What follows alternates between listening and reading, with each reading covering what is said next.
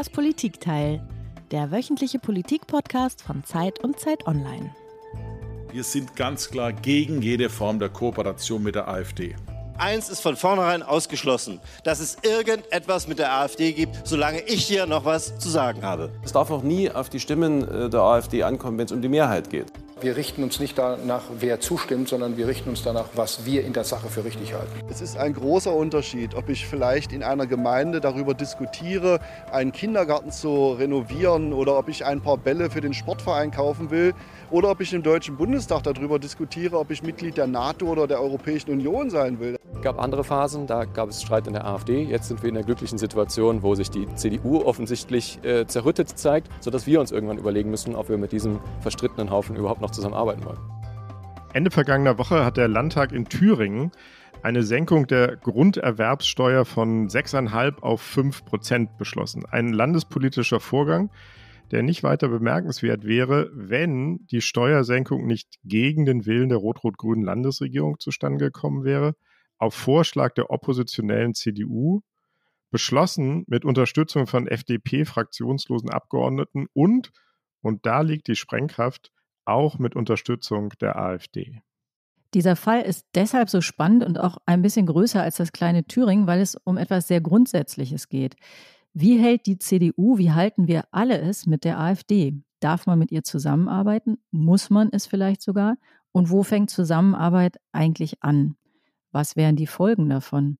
Darüber sprechen wir diese Woche in das Politikteil, dem politischen Podcast von Zeit und Zeit Online. Mein Name ist Tina Hildebrand. Und ich bin Heinrich Wefing und wir freuen uns sehr, dass wir diese heiklen Fragen mit einem wunderbaren Kollegen besprechen können, den wir hier auch schon mal zu Gast hatten. Er hat lange das Leipziger Büro der Zeit geleitet, dann das Streitressort der Zeit hier in Hamburg. Jetzt ist er noch wichtiger geworden. Er ist stellvertretender Chefredakteur der Zeit. Aber das Allerwichtigste ist, er ist Preisträger des Thüringer Journalistenpreises 2018 und das ist noch lange nicht verjährt. Herzlich willkommen zurück in das Politikteil, Martin Machowitz. Hallo, ganz lieben Dank. Hallo Martin, du hast uns auch ein Geräusch mitgebracht. Wahlvorschlag der Fraktion der AfD in Drucksache 7-240, Herr Christoph Kindervater, null Stimmen. Wahlvorschlag der Fraktion der FDP, Drucksache 7-242, Abgeordneter Thomas Kemmerich, 45 Ja-Stimmen. Martin, was war das? Für mich der krasseste Moment meines Lebens als politischer Reporter bis hierhin. Für äh, Thüringen äh, der vielleicht krasseste politische Moment in der Landesgeschichte seit 1990 äh, und auch für Deutschland eine Zäsur. Das war nämlich der Moment, als äh, Thomas Kemmerich von der FDP mit Stimmen äh, der AfD ähm, am 5. Februar 2020 zum Thüringer Ministerpräsidenten gewählt wurde. Das ist also die Folie, ähm, vor der wir auch jetzt über die aktuellen Ereignisse sprechen. Und ähm, das ist auch mit Sicherheit einer der Gründe, wenn auch nicht der einzige, warum das so viel Aufregung verursacht hat. Martin, wir fangen nochmal ganz von vorne an. Erzähl uns doch mal, was da gerade passiert ist in Thüringen. Es gab eine Steuersenkung, hat Heinrich schon gesagt. Das es kann aber an sich ja kein Grund für Aufregung sein. Es gab eine Steuersenkung, eine Grundsteuersenkung und ähm, Natürlich ist diese Steuersenkung selber nicht äh, das Thema, über das wir alle sprechen und äh, uns erregt, äh, über das wir erregt diskutieren, sondern es war eine Steuersenkung, die auf besonderem Wege zustande gekommen ist. Man muss ja wissen, dass es in Thüringen äh, keine äh, Regierung gibt, die über eine eigene Mehrheit verfügt.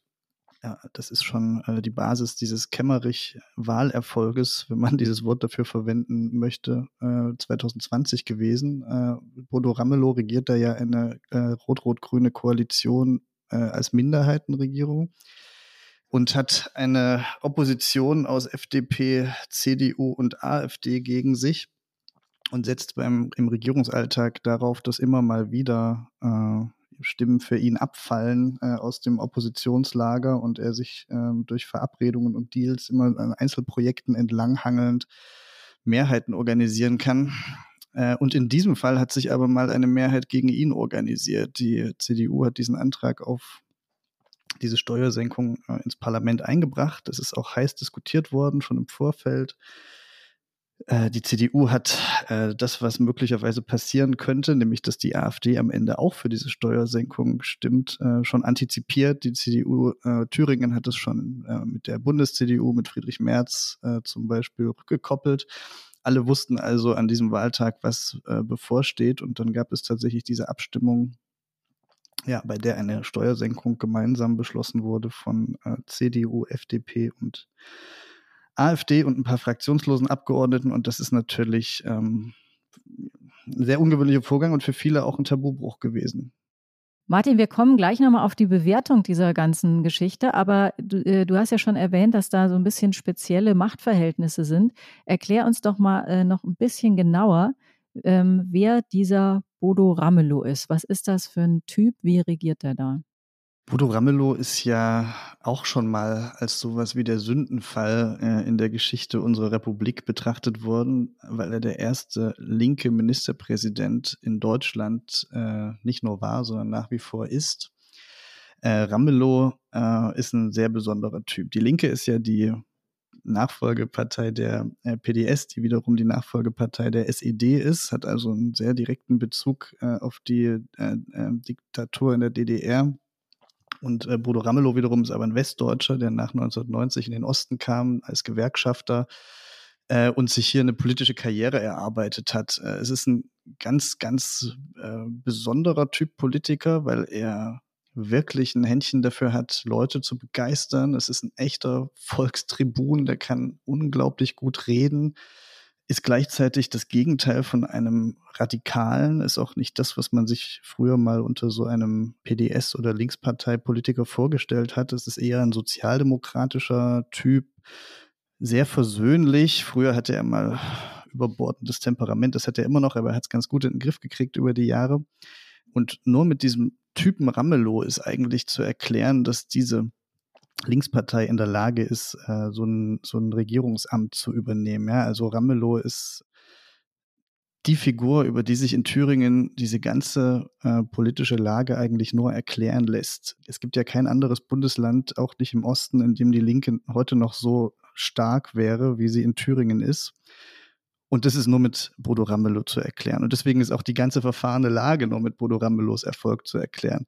Äh, und die verfahrene Lage in Thüringen ist eine ein äh, Wahlergebnis bei der letzten Landtagswahl, bei dem äh, Linke und AfD zusammen äh, die absolute Mehrheit hätten, wenn sie miteinander regieren würden. Und das bedeutet auch, dass an diesen beiden Parteien keine Regierung vorbeigebildet werden kann.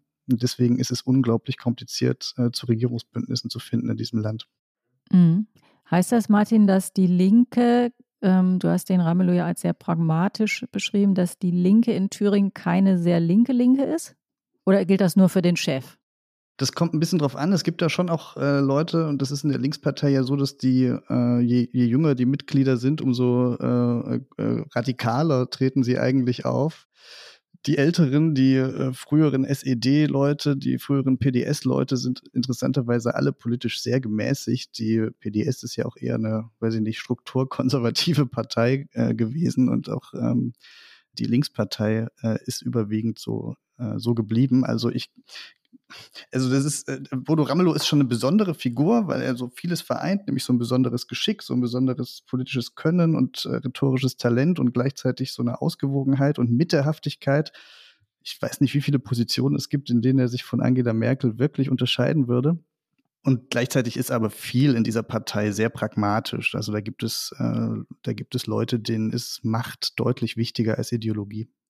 Ist das vielleicht auch ein Unterschied zur AfD, also neben vielen anderen Unterschieden? Du betonst das Pragmatische, das kann sich aus verschiedenen Quellen speisen. Es kann sich auch daher speisen, dass man eben gewohnt war zu regieren, also sich mit den realen Verhältnissen auseinandersetzen zu müssen. Ähm, und die Vorvorgänger der Linken, das, das war ja eine, nämlich die einzige Regierungspartei, die es gab, während die AfD ja aus der ähm, Opposition entstanden ist. Ja, ich meine, auch die DDR kann man sich ja drüber streiten, äh, wie viel da eigentlich links war. Klar, der Sozialismus äh, ist irgendwie mit einer linken äh, Denkrichtung oder Denkschule assoziiert.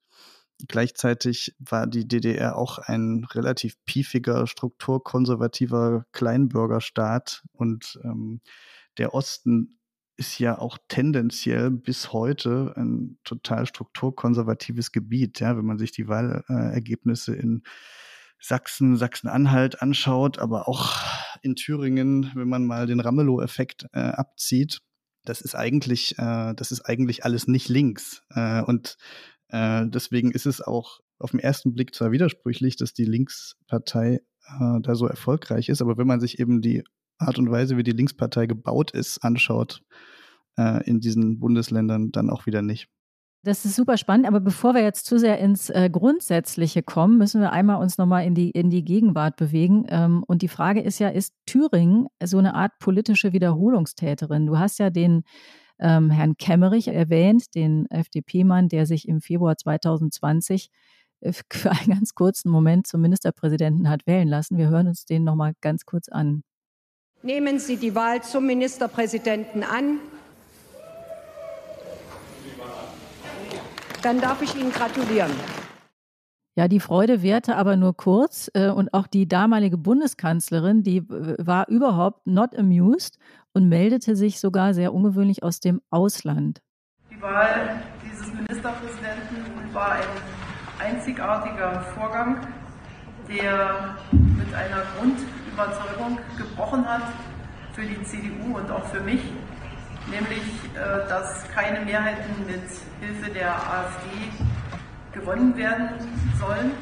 Also Herr Kemmerich war dann nur sehr, sehr kurz Ministerpräsident. Ja. Ähm, ich weiß nicht, wie viele Tage oder kann man das in Stunden eher messen? Es ist eine komplizierte Rechnung, weil er relativ schnell zurückgetreten ist. Die Verfassungslage in Thüringen aber äh, sehr kompliziert. Man kann nämlich als Ministerpräsident da nicht einfach so zurücktreten.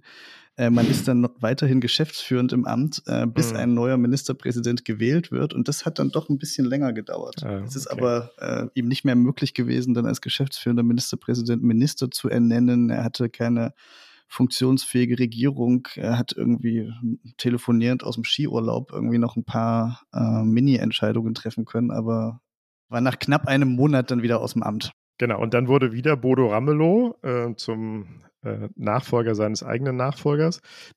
Das jetzt alles nur nochmal gesagt, das ist der strategische Horizont oder die historische Erfahrung auch, vor dem die CDU jetzt ihr Manöver mit der Steuersenkung riskiert hat. Der Kollege Martin Debes, der auch häufig für uns schreibt, ähm, hat ein tolles Buch über diese Kemmerich-Wahl geschrieben, das heißt Demokratie unter Schock.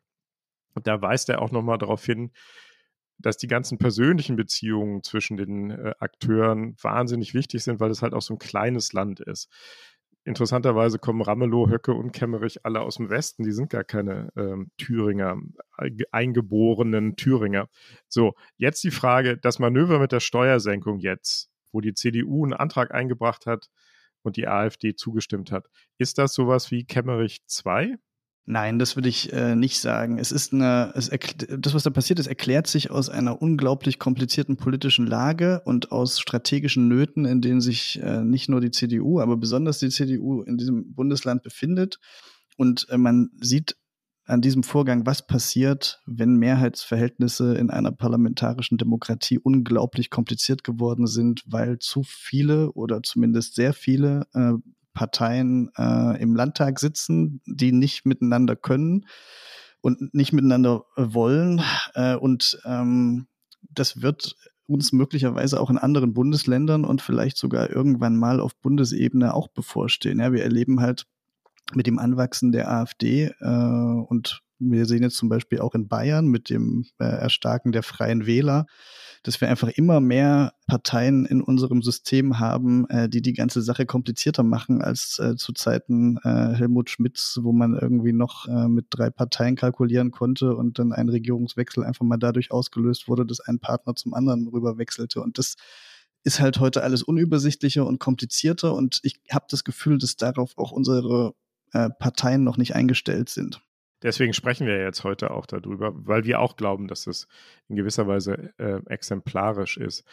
Offizielle Politik der CDU ist ja immer noch, es gibt keine Zusammenarbeit mit der AfD, es darf keine Zusammenarbeit mit der AfD geben.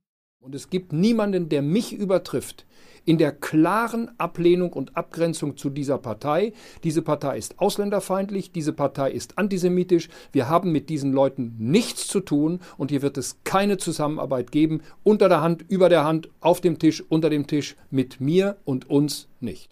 Die Beschlusslage ist klar, es gibt einen Unvereinbarkeitsbeschluss. In dieser Partei gibt es nachweislich Nazis. Da möchte ich gar nichts mit zu tun haben. Tja, das war ein ähm, Friedrich Merz, der sich wie immer von niemandem übertreffen lässt, ähm, auf keinem Feld, und sein Generalsekretär. Nur hält sich die Realität, es klang ja bei dir schon an, Martin, nicht immer so an die Beschlusslagen der Parteien. Und die spannende Frage ist ja, wo beginnt denn eine Zusammenarbeit und ähm, was ist sozusagen eine gleichzeitige, aber keine gemeinsame Abstimmung? Und was ist auf dem Tisch, was ist unter dem Tisch, was ist neben dem Tisch? Ja, äh, große, wichtige, unentschiedene und ungeklärte Fragen. Diese Sache jetzt bei dieser Abstimmung ähm, finde ich relativ leicht zu erklären und trotzdem schwer zu bewerten. Tina, äh, du kannst dich ja nicht selber loben, aber hast ja heute auch einen wunderbaren Leitartikel zu dieser Frage äh, auf der ersten Seite der Zeit geschrieben, ähm, in der du diese ganze Kompliziertheit auch einmal äh, auf den Punkt gebracht hast. Also die CDU wusste, was passiert. Ja, die CDU hat, ist jetzt nicht überrascht worden davon, dass die AfD da mit ihr abgestimmt hat. Gleichzeitig stellt sich natürlich die Frage. Das ist auch der Unterschied zu Kemmerich damals. Ne? Da hat die AfD ja geheim diesen Coup vorbereitet oder mehr oder weniger. Stimmt aus meiner Sicht auch nicht ganz, weil ich äh, jeder, der damals im Plenarsaal war, mich eingeschlossen, wusste vor diesem dritten Wahlgang, dass es diese Gefahr gibt und man hätte es auch abwinden können damals. Nee, es ist damals auch nicht überraschend gewesen, dass Kemmerich gewählt wird, auch wenn es damals ein, äh, ein Trick der AfD war, nämlich ihren eigenen Kandidaten plötzlich nicht mehr zu wählen und für Kemmerich zu stimmen, der diese ganze Sache möglich gemacht hat. Aber dass es diesen Move geben könnte, das war schon damals auch absehbar. Äh, insofern war das damals auch der deutlich größere Sündenfall. Ich meine, da ging es um eine Ministerpräsidentenwahl und man hat, äh, man hat da wirklich ähm, aufs Übelste äh, mit der Demokratie gezockt. Das jetzt ist ja ein anderer Fall. Es geht um eine Steuersenkung, es geht um eine politische Forderung, die die CDU schon immer hatte. Äh, und ähm, es gibt eine Debatte auch in Thüringen um die Frage, wie der nächste Haushalt aussehen soll. Da muss sich dieses linke Regierungsbündnis mit der mit der Union oder der FDP auch einigen, denn sonst können die ohne eigene Mehrheit halt keinen Haushalt beschließen. Und die CDU hat das Gefühl gehabt, diese Einigung gibt es gerade nicht. Sie wollte diese Steuersenkung, sie hat diesen Antrag eingebracht und die AfD hat dann halt mitgestimmt. Und jetzt kann man als CDU-Politiker, finde ich, mit gutem Recht argumentieren, wenn das nun mal mein politisches Ziel ist, wäre es dann nicht viel schlimmer, ich würde das äh, aufgeben, damit äh, äh ich beweise, dass ich mich von der AfD weit abgrenze, überlasse ich damit nicht der AfD erst recht die Deutungshoheit und äh, die, die politische Gestaltungskraft, weil alles, was die AfD will, plötzlich verpönt und falsch ist. Also ähm, die CDU hatte da wirklich ein, äh, ein strategisches, strukturelles Problem. Es gibt, glaube ich, auch Leute in der CDU, die jetzt fanden, das wäre mal so weit, äh, ein Zeichen zu setzen und man könnte mit so einer äh, gemeinsamen Abstimmung auch mal zeigen, dass man sich nicht alles bieten lässt und dass man auch bereit ist, ab und zu mal eine Grenze zu überschreiten ich glaube, der äh, Landesvorsitzende in Thüringen, Mario Vogt, hat durchaus auch darauf gesetzt, dass das einen riesigen Aufruhr gibt. Und so schön, äh, wie man äh, damit ins Gespräch kommen kann, hat er sich vielleicht nur in seinen Träumen vorgestellt, dass es dann sein wird. Aber im Großen und Ganzen äh, finde ich, man kann schon verstehen, wie und warum das passiert ist. Äh, und es ist auch schwer, es zu vermeiden. Und ich fand jetzt die Aufregung ein bisschen übertrieben. Die Aufregung speist sich ja auch daher, dass es vermutlich noch sehr, sehr oft passieren wird, weil genau wenn das, was du beschreibst, weitergeht, dann ähm, wird es natürlich weitere Themen geben, wo es eine Gemeinsamkeit in der Zielsetzung in, in pragmatischen Fragen gibt. Das ist ja für die CDU auch eine Zwickmühle und das ist etwas, was die Gegner der CDU natürlich auch mit Freude sehen, dass sie auf diese Art vorführen wollen, dass eben diese Gemeinsamkeiten eben doch bestehen. Also die sind da wirklich in, in einer ganz schönen Zwickmühle, oder? Ja, und es ist ja auch so, dass man äh, jetzt seit vielen, vielen Jahren nach dem richtigen Weg sucht, die AfD abzuschmelzen und kleiner zu machen ähm, und es noch nicht so viele erfolgreiche Ideen gegeben hat und wir uns aber in den Debatten auch immer wieder äh, extrem einschränken bei diesen Versuchen. Ja, also man erlebt als CDU-Politiker ja schon regelmäßig, wenn man Themen aufwirft, von denen man glaubt, dass sie wichtig sind, dass man sie behandeln muss, weil sonst die AfD sie exklusiv für sich hat, zum Beispiel in der Migrationspolitik, dass man dann sehr schnell dem Vorwurf ausgesetzt ist, mit der AfD gemeinsame Sache zu machen oder verkappte AfD-Politik zu machen. Und das ähm, setzen äh, SPD und Grüne äh, auch wahnsinnig gerne als Waffe gegen die CDU ein. Und ich halte das für einen schweren Fehler, weil am Ende natürlich die Bekämpfung der äh, AfD auch eine Aufgabe für konservative Parteien ist. Was sicher an ein Ende kommt und in den letzten Monaten schon gekommen ist, äh, ist der Versuch, die AfD dadurch kleiner zu machen, dass man den Wählern immer sagt, die darf man nicht wählen, das ist ein Tabu, insbesondere in Deutschland. Ich finde das alles so, also ich finde das äh, keine gute Idee, AfD zu wählen, ganz persönlich. Es funktioniert aber nicht mehr, den Wählern äh, äh, mit diesem Tabu äh, äh entgegenzutreten, ganz offenbar. Denn 30 Prozent der Thüringer können sich vorstellen, AfD zu wählen. Das ist ja echt eine ganze Menge. In Deutschland steht sie bei 20 Prozent. Und ich glaube, wir müssen eher äh, überlegen, wie bessere Politik in diesem Land aussehen kann, äh, um, die, um die AfD überflüssig zu machen. Und das fängt, glaube ich, mit der Frage an, wie wir ordentliche Energieversorgung zu bezahlbaren Preisen hinkriegen äh, und reicht bis zu so einer äh, stetigen Frustration über den Zustand von Straßen und äh, Bahninfrastruktur und äh, dass wir diese leidige Migrationsdebatte und Asyldebatte nicht in den Griff bekommen seit vielen, vielen Jahren und uns immer wieder mit den gleichen Floskeln äh, ins nächste Jahr vertrösten, ähm, gegenseitig. Das ist einfach alles offenbar was, was dieser AfD in die Karten spielt. Und es ist ja auch ein europaweites Phänomen, dass rechtspopulistische und rechtsextreme Parteien immer stärker werden. Wir sind da nur in einem traurigen Trend. Lass uns trotzdem noch mal ein bisschen auf diesem Dilemma ähm, der CDU rumschmecken. Ähm, das kann man ja noch weiter treiben und es wird auch weitergetrieben. Der Leiter der CDU-Grundwertekommission, Andreas Röder, der hat jetzt sich letztens auch zu dem Problem eingelassen und er sagt, die CDU solle sogar über Minderheitenregierungen nachdenken. Was ist denn davon zu halten, Martin? Also diese Frage, ob äh, es eine Minderheitenregierung geben kann und soll, ähm, bedeutet ja im Umkehrschluss nichts anderes, als äh, sich unausgesprochen und nicht besprochen im Zweifel auch von der AfD tolerieren zu lassen. Ne? Also man kann dann zwar immer sagen, wir wissen ja nicht, wer uns äh, in einzelnen Vorhaben unterstützt, aber am Ende läuft es eben darauf hinaus, dass die AfD auch da wieder eine etwas stärkere Rolle spielen wird. Mich erinnert das so ein bisschen an die Diskussion um das, äh, vielleicht die Älteren erinnern sich, Magdeburger Modell, was wir von 94 bis 2002 in Sachsen-Anhalt hatten, auf der anderen Seite des Spektrums. Damals war ja der große Tabubruch, dass die SPD sich äh, eine, für eine Minderheitsregierung äh, entschieden hat, die damals von äh, der PDS äh, toleriert wurde.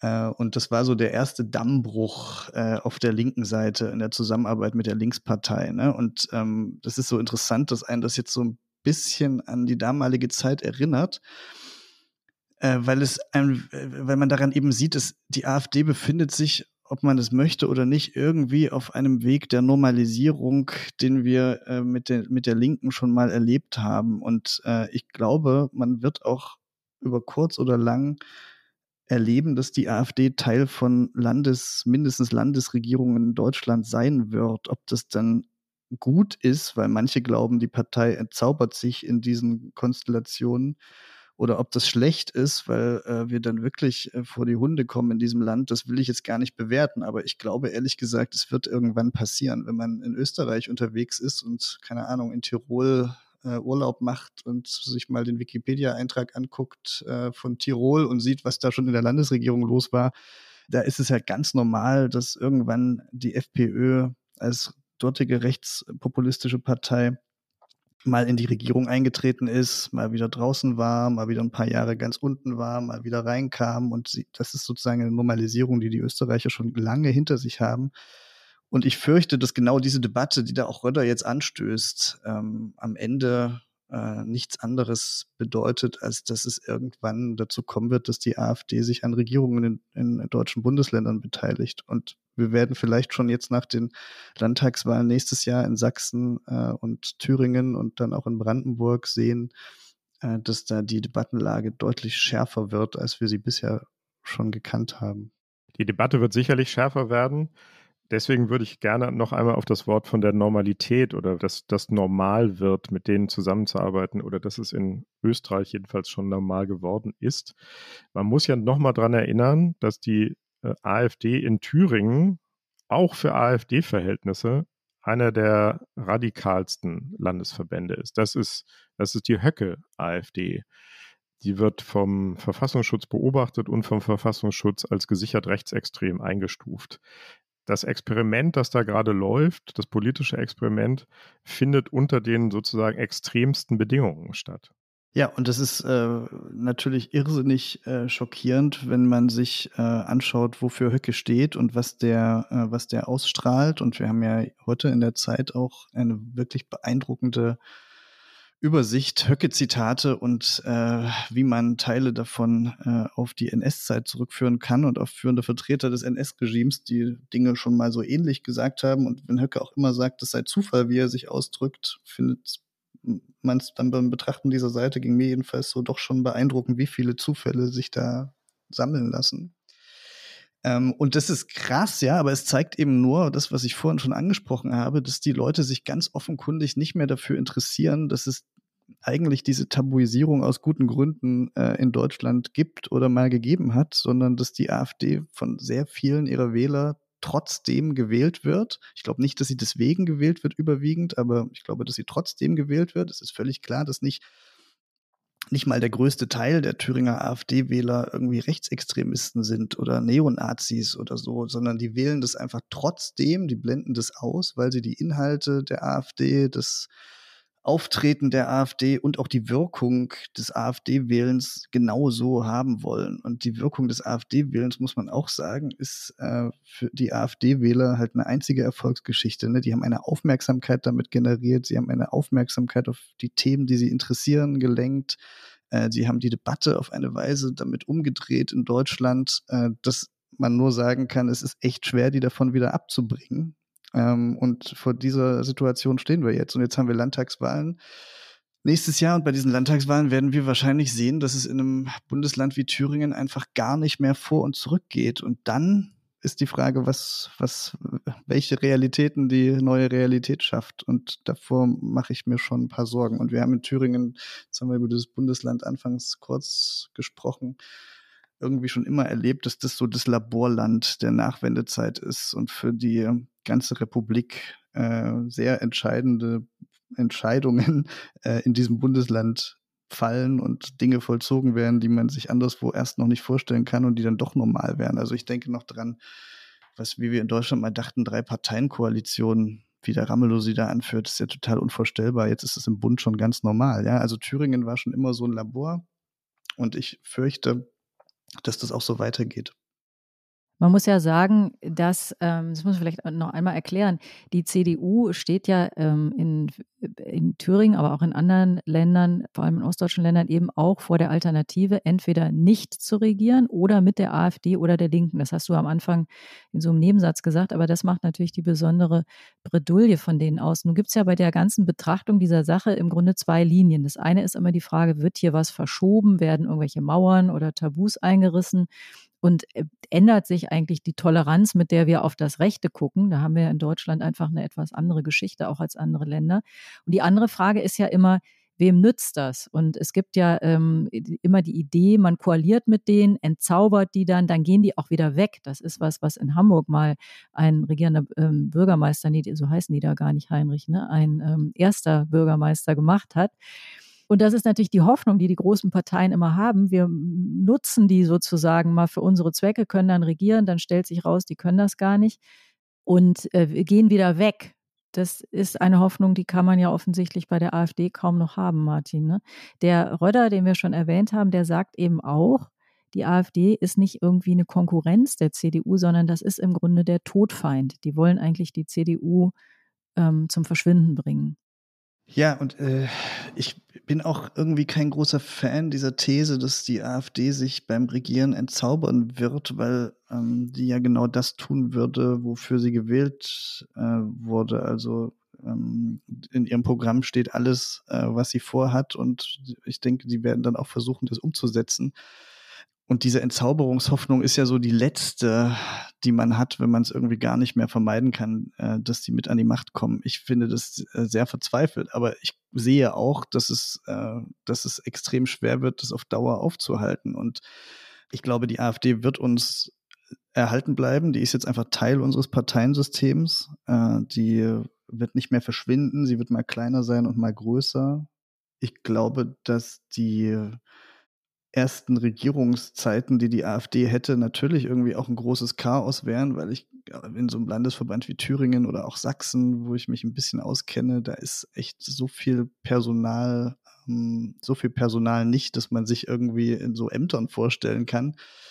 Und trotzdem, äh, trotzdem glaube ich, sie werden nicht verschwinden durchs Regieren. Also man muss sich das ganz genau überlegen, ob man sich von dieser Partei irgendwie tolerieren lässt, auch nur unausgesprochen. Es ist ein strategisches Bankspiel. Es ist nur so irre. Ihr seht, ihr hört mich ja auch sozusagen so drumrum eiern. Äh, man will es nicht und man sieht doch, wenn man wirklich realistisch ist und draufschaut, ich, ich sehe nicht den Weg, wie das über ganz, ganz lange Strecke vermieden werden könnte. Wie wird das denn in der CDU in Thüringen oder in Sachsen oder in anderen Bundesländern, wo das ansteht, selber diskutiert? Wir haben die Bundesebene vorhin gehört, Merz und Linnemann. Man hat immer manchmal so ein bisschen den Eindruck, dass diese ganze Brandmauer-Theorie eher vielleicht eine westdeutsche oder Berliner Hauptstadterfindung ist. Aber wie wird in den Landesverbänden, die davon ganz konkret betroffen sind, wie wird da darüber diskutiert? Wird da überhaupt drüber diskutiert? Ja, ich sehe da vor allem immer eine große Wut. Also die Politiker in den Landtagen in Thüringen oder in Sachsen, die diskutieren ja aus ihrer Perspektive, warum sie, äh, äh, warum es wirklich rechte Mehrheiten in ihren Ländern gibt, aber linke Regierungen. Ja, das ist ja in Thüringen wirklich äh, ein totales Kuriosum. Man ist da einem linken Ministerpräsidenten aus deren Sicht mit grüner und SPD-Regierungsbeteiligung ausgesetzt, obwohl die nicht mal eine rechnerische Mehrheit haben und wenn man sich die Umfragen anschaut, ähm, schon mal gar nicht mehr. Äh, oder in Sachsen regiert die CDU halt mit F äh, SPD und Grünen äh, und hat das Gefühl, sich da einer Partei mit also insbesondere bei den Grünen ist es halt so einer Partei, die gerade so ins Parlament gekommen ist, in diesem Land äh, ständig unterordnen zu müssen, in dem, äh, in der Art, wie sie Politik macht und Politik gestaltet. Und das wurmt die einfach wahnsinnig. Die sind einfach, äh, die sind einfach total sauer und haben das Gefühl, dass ihnen ständig von irgendwo vorgeschrieben wird, was sie eigentlich tun müssen, obwohl sie im Grunde ihres Herzens eine ganz andere Politik machen wollen würden. Und äh, das sorgt natürlich für so eine, keine Ahnung, für so eine explosive Stimmung und für so ein Gefühl von ähm, immer mal wieder ausscheren wollen. Und dann passieren halt so Sachen wie jetzt diese Abstimmung um die Grundsteuer, weil man einfach sagt, wir wollen das nicht. Wir wollen nicht mit dieser linken Regierung einen Haushalt machen. Äh, wir wollen unsere eigenen politischen Ziele äh, durchsetzen und wenn dann der Preis mal ist, dass die AfD mitstimmt, dann ist das halt so. Und dann ist das auch gar nicht so strategisch. Dann ist das einfach oft aus dem Bauch raus.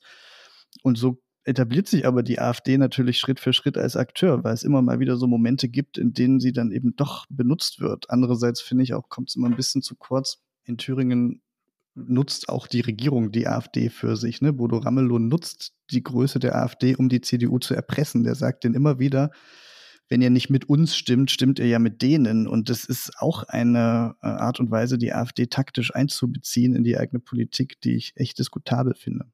Ja, und man kann damit die äh, CDU immer wieder vor sich hertreiben. Ihr sagt doch einerseits Brandmauer und dann macht ihr sowas. Ich wollte noch einmal fragen, weil du das gerade gesagt hast, die Abgeordneten sind wütend zum Teil oder haben das Gefühl, sie werden daran gehindert, das zu tun, was sie eigentlich tun wollen. Wie ist denn das, kann man das pauschal sagen, wie ist denn so tendenziell das Verhältnis zwischen CDU-Abgeordneten und AfD-Abgeordneten, zum Beispiel im Thüringer Landtag, zum Beispiel im Landtag in Sachsen? Gibt es da auch so eine geistige Brandmauer oder trinken die eigentlich ganz gerne auch mal ein Bier zusammen? Ich bin jetzt leider schon eine ganze Weile nicht mehr da gewesen, Heinrich, weil ich ja äh, vor einiger Zeit aus dem Korrespondentenleben zurück in die Zentrale gewechselt bin. Äh, höre mich natürlich immer noch so ein bisschen um und weiß, wie es äh, vor, keine Ahnung, zwei, drei Jahren war. Also wenn man sich die CDU-Fraktion in Thüringen anschaut, da gibt es ehrlich gesagt im Alltag relativ wenig Berührungsängste mit den Kolleginnen und Kollegen von der AfD. Schon deswegen ist es total unrealistisch, wenn irgendjemand behauptet, er hätte nicht gewusst, dass da die AfD irgendwie mit abstimmen könnte. Natürlich sieht man sich auf dem Gang, natürlich spricht man darüber und natürlich fährt man zusammen Fahrstuhl. Und es gibt da keinerlei Verrenkungen mehr, wie es vielleicht mal zu Beginn war, als die AfD in die Landtage einzog, bloß nicht mit denen gesehen zu werden. Auch dieser Teil der Normalisierung vollzieht sich natürlich längst und jeden Tag. Die sehen sich in der Kantine und die sehen sich, äh, die sehen sich auf dem Weg in den Plenarsaal und sitzen im Plenarsaal nebeneinander und so weiter das ist eine, das ist eine Arbeitsbeziehung, die einfach existiert. Und äh, das gibt's übrigens auch zu Kolleginnen und Kollegen, Abgeordneten anderer Parteien. Ne? Also in Thüringen ist die Lage noch ein bisschen verschärft, weil die AfD da halt besonders radikal ist, aber äh, es gibt durchaus auch Begegnungen zwischen SPD-Abgeordneten und AfD-Abgeordneten und die geben sich auch die Hand. Also äh, es ist nicht so, dass man da irgendwie noch schreiend weglaufen würde. Martin, ich will noch einmal äh, äh, nur indirekt auf dieses Magdeburger Modell zurückkommen. Das wird ja immer deswegen erwähnt, weil darin die Vorstellung enthalten ist, das ist was Ähnliches. Also eine Partei, die man am Anfang sehr problematisch fand, die etabliert sich dann, so wie du das beschrieben hast, und am Ende ist sie aber vielleicht gar nicht so problematisch. Und ähm, darin steckt ja die Idee, dass das vergleichbar ist und dass auch diese Parteien vergleichbar sind. Da gibt es nur wieder andere, die sagen, das kann man eben gar nicht vergleichen, weil zum Beispiel die AfD eben eine Antisystempartei ist und letztlich, du hast ja die Genese der Linkspartei beschrieben, dass eigentlich eine Partei ist, die aus dem System oder aus dem Etablierten kam und da eigentlich auch wieder hin wollte in einem dann vereinigten Deutschland. Wie siehst du das? Ist da, ist diese Vergleichbarkeit, das, das, was du beschreibst, dieses, man gibt sich dann doch die Hand, das alles hat es mit der Linken auch gegeben. Es hat Diskussionen gegeben. Ich erinnere mich noch daran, äh, soll man die grüßen? Soll man mit denen normal umgehen? Muss man einen Bogen um die machen, anderen Aufzug nehmen, wenn die kommen? Das, das kann man sich heute nicht mehr vorstellen. Also man kann die AfD und die Linke aus meiner Sicht gar nicht vergleichen. Ich würde auch aus demokratietheoretischer Sicht sagen, in Thüringen ähm, wäre es um ein Vielfaches leichter, wenn die Linke und die CDU bereit wären, zusammenzuarbeiten, äh, als wenn die CDU und die AfD bereit sind, zusammenzuarbeiten. Weil die Linke natürlich inzwischen eine äh, staatstragende, etablierte und zumal in Thüringen wirklich überpräsidentiell auftretende Partei geworden ist. Ich verstehe aber aus Sicht der CDU, dass sie diesen Weg auf gar keinen Fall gehen möchte, weil wenn jetzt irgendwie die CDU mit der Partei ganz außen im linken Spektrum anfängt, Koalition zu bilden, fragen die sich natürlich zu Recht, was macht uns überhaupt noch unterscheidbar? Wofür stehen wir eigentlich überhaupt noch? Und macht das nicht die AfD noch stärker, wenn die AfD sagen kann, alle anderen können miteinander koalieren, äh, wollen miteinander koalieren, äh, sind, äh, äh sind sozusagen äh, aus ein und demselben Holz und mit diesem Vorwurf punktet dann die AfD wieder. Also insofern, das ist, äh, das ist sozusagen aus CDU-Sicht das Dilemma was das Magdeburger Modell angeht, also wenn man sich die Diskussion anschaut, die damals geführt wurden, dann waren die interessanterweise aber nicht so viel anders. Also es wurde schon in einer unglaublichen Schärfe darüber gesprochen, dass die Nachfolger der Mauermörder jetzt in der Lage sein sollen, äh, ich zitiere indirekt, in der Lage sein sollen, hier in Deutschland Regierungsverantwortung zu übernehmen. Und das wurde als absoluter Tabubruch und Sündenfall äh, interpretiert. Und ich weiß auch noch, was für ein unglaubliches Gewese es um die Wahl von Bodo Ramelow gab. Also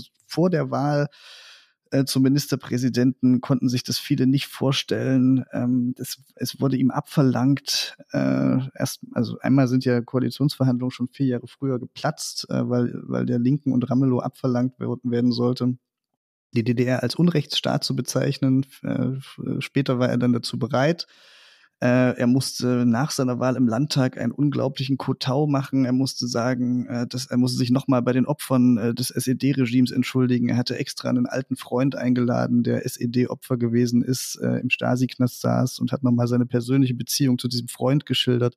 Also es war wirklich ein, ein unglaublicher Tabubruch, diese Wahl. Das kann man sich heute auch nicht mehr vorstellen. So funktionieren halt solche Normalisierungsprozesse. Ne? Deswegen, ich würde sagen, AfD und Linke aus meiner Sicht überhaupt nicht vergleichbar. AfD ungleich gefährlicher für die Demokratie, äh, aber die Mechanik, die wir da sehen und die, die Vorgänge, die wir da sehen, das erinnert mich schon heute an damals so ein bisschen. Martin, wir müssen jetzt vielleicht hier mal ein kleines äh, Werkstattgeheimnis lüften, falls den Hörerinnen und Hörern aufgefallen ist, dass wir so ein bisschen merkwürdig heute wirken, dann liegt das daran, dass wir leichte technische Probleme haben und der Heinrich uns zwischendurch immer mal wieder verloren gegangen war. Ja, wir verlieren Heinrich. Deswegen war er ein bisschen äh, vielleicht zurückhaltender scheinbar. Und jetzt ist er, ist er nicht etwa schreiend davongelaufen, weil er ähm, Brandmauern fürchtet, die ihm auf den Kopf fallen, sondern er ist uns jetzt endgültig hier verloren gegangen. Ich sehe ihn auch nicht mehr. Und wir ähm, müssen unser Gespräch zu zweit fortsetzen. Ah. Martin, das schaffen wir aber. Man muss vielleicht auch noch den Hörerinnen und Hörern sagen, dass wir äh, nicht in einem Raum sitzen heute, sondern äh, uns über Kamera sehen und Genau. über Mikrofon und Kopfhörer hören. Und Heinrich ist jetzt äh, für uns sichtbar verschwunden. Aber wir machen einfach weiter, genau. Genau. Die spannende Frage, du hast das ja geschildert, dass das eine Situation war, die war kaum vorstellbar. Die, Frage, die spannende und bange Frage, die man sich jetzt im Moment natürlich stellt, ist, es wird im kommenden Jahr gewählt, du hast es gesagt, da könnte diese AfD stärkste Kraft werden. Hm. Ist es möglich, dass wir dann über einen Ministerpräsidenten Höcke sprechen oder nachdenken müssen? Nee, das äh, halte ich für ausgeschlossen, sofern, und das jetzt auszusprechen, fällt mir wirklich schwer, aber sofern die AfD nicht eine absolute Mehrheit erringt. Also es wird keine Partei geben, die einen Ministerpräsidenten Höcke als Regierungschef mitwählen wird.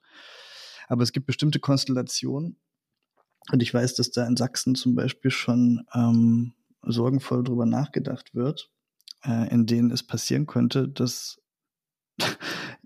die Grünen, die SPD gar nicht mehr in den Landtag einziehen, äh, die AfD ein sehr gutes Ergebnis holt, die CDU schlecht abschneidet und es bei der Linken äh, auch nicht so gut aussieht. Und dann gibt es AfD-Leute, die denken plötzlich drüber nach, könnte uns nicht der Zufall äh, im nächsten Jahr schon äh, eine Alleinregierung ermöglichen. Ich äh, glaube, das ist ein sehr unrealistisches Szenario, aber nicht unrealistisch genug, um es nicht hier zumindest einmal ausgesprochen und befürchtet zu haben.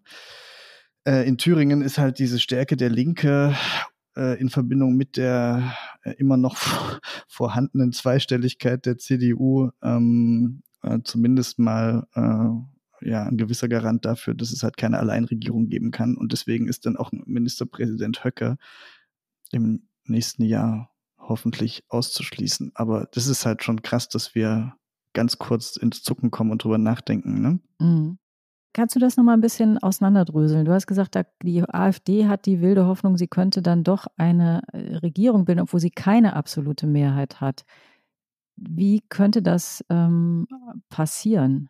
Naja, wenn man sich die äh, Sonntagsfrage in Sachsen anschaut, hat man äh, In, in Sachsen, du, wir reden jetzt über Sachsen. Ja, jetzt rede ich mal kurz über Sachsen. Okay. Ist, also in Thüringen sind die Zahlen noch mal ein bisschen anders, aber ich würde es, das, würde- das würde ich jetzt gerne mal kurz an Sachsen äh, durch, durchdeklinieren. Da steht die AfD bei 35 Prozent und die CDU bei 29 Prozent. Und dann haben wir noch 9 Prozent Linke, 5 Prozent FDP, 6 Prozent Grüne, 7 Prozent SPD.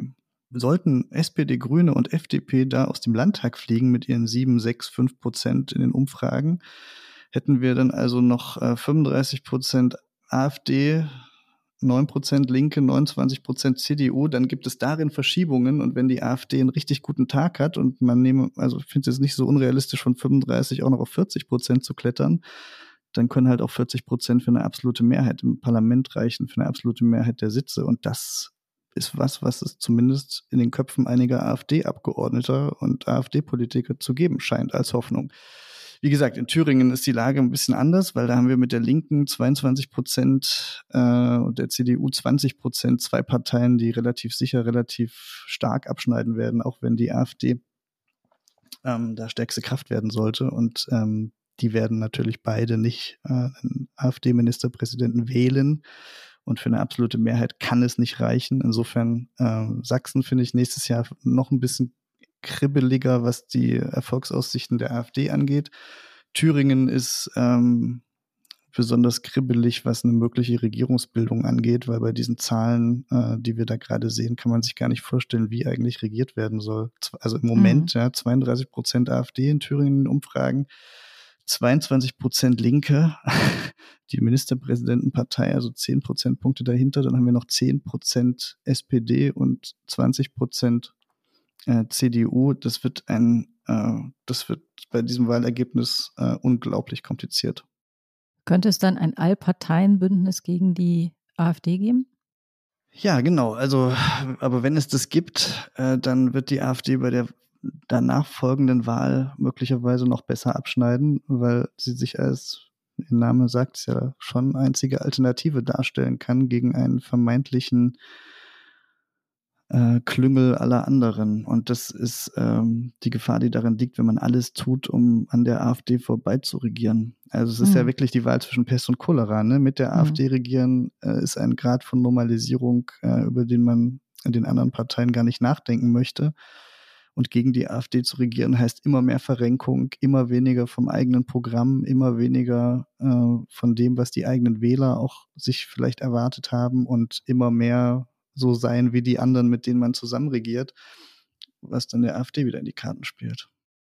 Das sind düstere Aussichten, Martin. Ja. Vielleicht ist das ein guter Moment, hier mal einen Cut zu machen und auf unsere sehr beliebte und oft heitere Rubrik zu kommen, die Flop 5.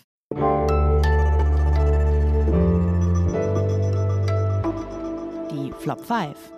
Sätze, Phrasen, Klischees, ähm, die in der Welt rumschwirren und äh, bei denen unser Gast oder unsere Gästin sagt, das kann ich nicht mehr hören, das kommt mir zu den Ohren raus. Martin, hast du Flops für uns mitgebracht?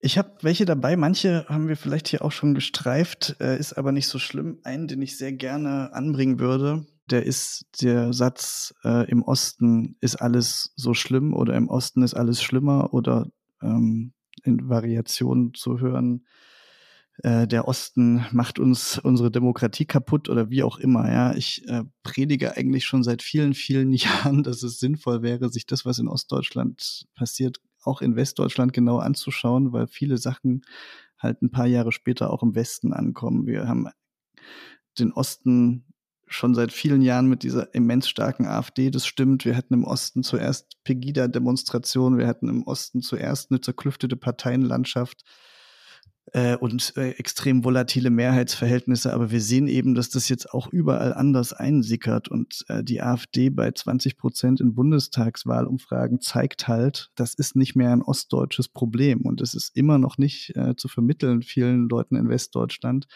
dass sowas äh, wie das, was da in Thüringen passiert ist äh, und noch passieren könnte, einfach eine Laborsituation ist. Äh, das ist ein sehr kleines Bundesland, äh, das äh, Heinrich hat vorhin schon aus dem wunderbaren Buch des Kollegen Debes zitiert. Es ist ein Bundesland, in dem jeder jeden kennt, in dem es wahnsinnig kleine Landkreise gibt, es wahnsinnig kurze Wege gibt äh, und gleichzeitig ein Land so an der Grenze von Osten und Westen, äh, in dem viele westdeutsche Politiker auch Karriere gemacht haben nach 1990. Ähm, Thüringen ist wirklich so ein, so ein kleines Deutschland, so ein, so ein Katalysator und alles, was da passiert, ist überhaupt keine super Sonderausnahmesituation, sondern einfach nur früher da. Und ich hoffe, dass wir das sehen und dass wir daraus auch lernen und die richtigen Schlüsse ziehen. Und das kann nicht sein, das einfach so als ostdeutsches Problem abzuschieben und zu sagen, sollen die da mal lösen. Also der Osten oder Thüringen in dem Fall als eine Art, ähm, ja, ein bisschen bedenkliche Avantgarde. Martin, hast du noch einen Flop?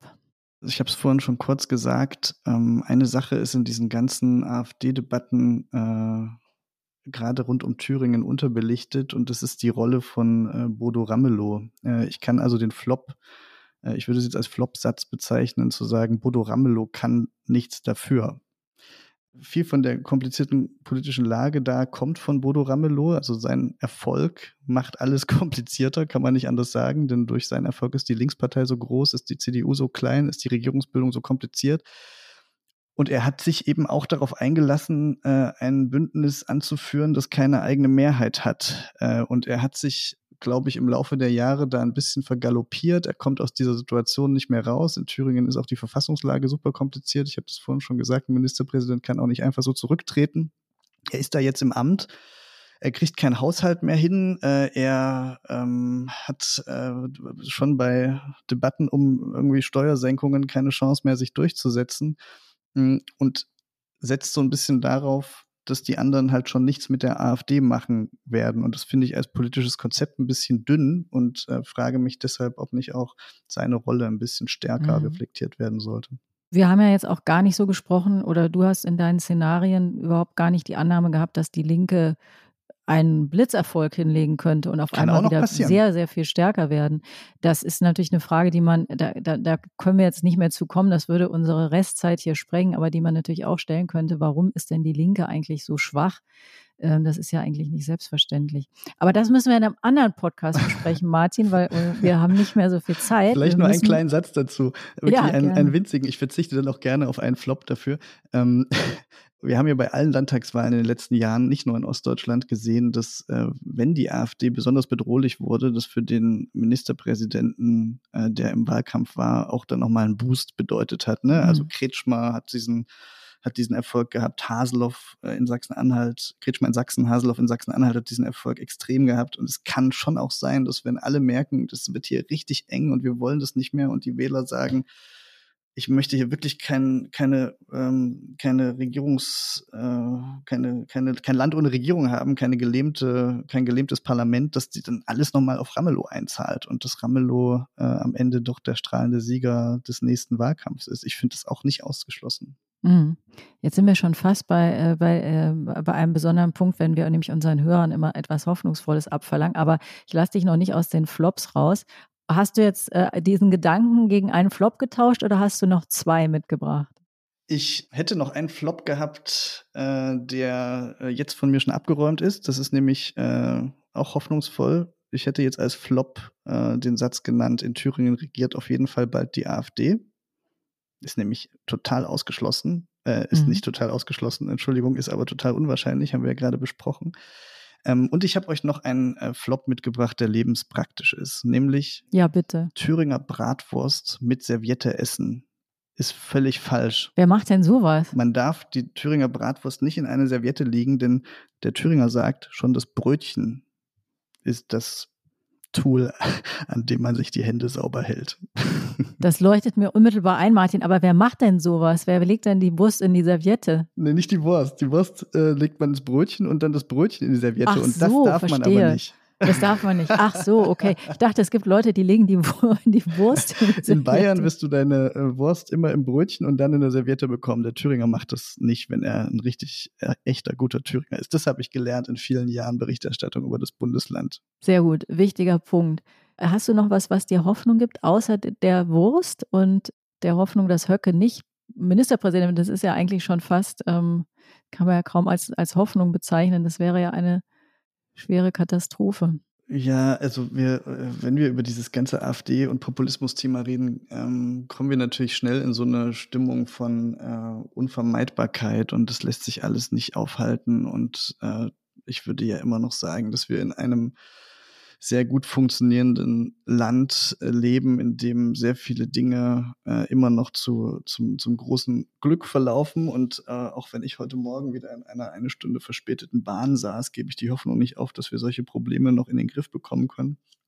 Und meine Hoffnung ist eigentlich, äh, dass wir mehr erkennen, was wir alles geschafft und erreicht haben. Und damit meine ich auch besonders uns Ostdeutsche, äh, wenn man sich nur ganz kurz haben wir jetzt in der Thüringen-Debatte gar nicht angesprochen, anschaut, dass Erfurt gerade am vergangenen Wochenende Weltkulturerbe geworden ist, könnte man ja auf den Gedanken kommen, auch in Thüringen ist nicht alles schlecht. Und es ist so und ich glaube auch, dass äh, die Wählerinnen und Wähler und die Bürgerinnen und Bürger in all diesen Ländern erkennen werden, ähm, was sie da haben und wie gut viele Dinge auch sind.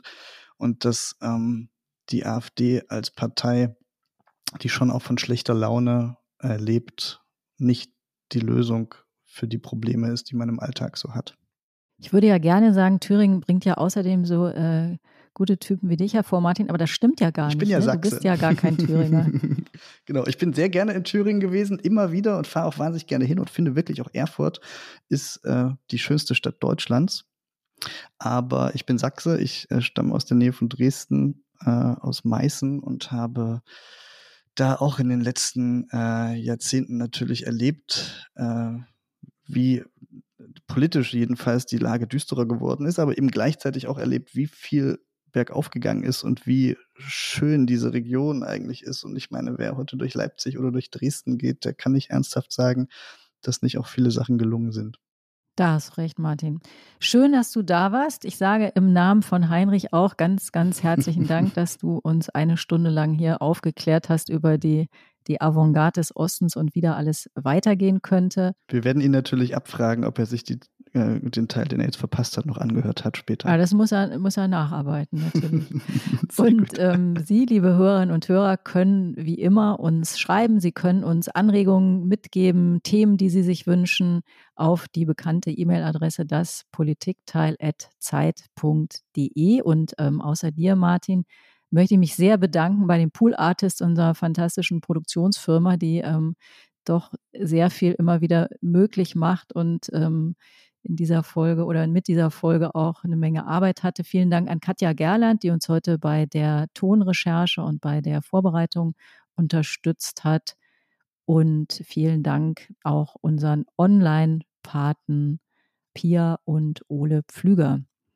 Das war's, das Politikteil, der politische Podcast von Zeit und Zeit Online. Und wenn Sie mögen, liebe Hörerinnen und Hörer, dann müssen Sie nicht eine ganze Woche warten, bis wir hier wieder am Start sind, dann hoffentlich wieder zu zweit, sondern können natürlich auch einen der anderen fabelhaften Podcasts aus dem Zeit und Zeit Online-Universum hören.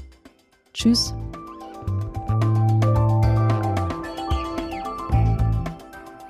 Das Politikteil ist ein Podcast von Zeit und Zeit Online, produziert von poolartists.de.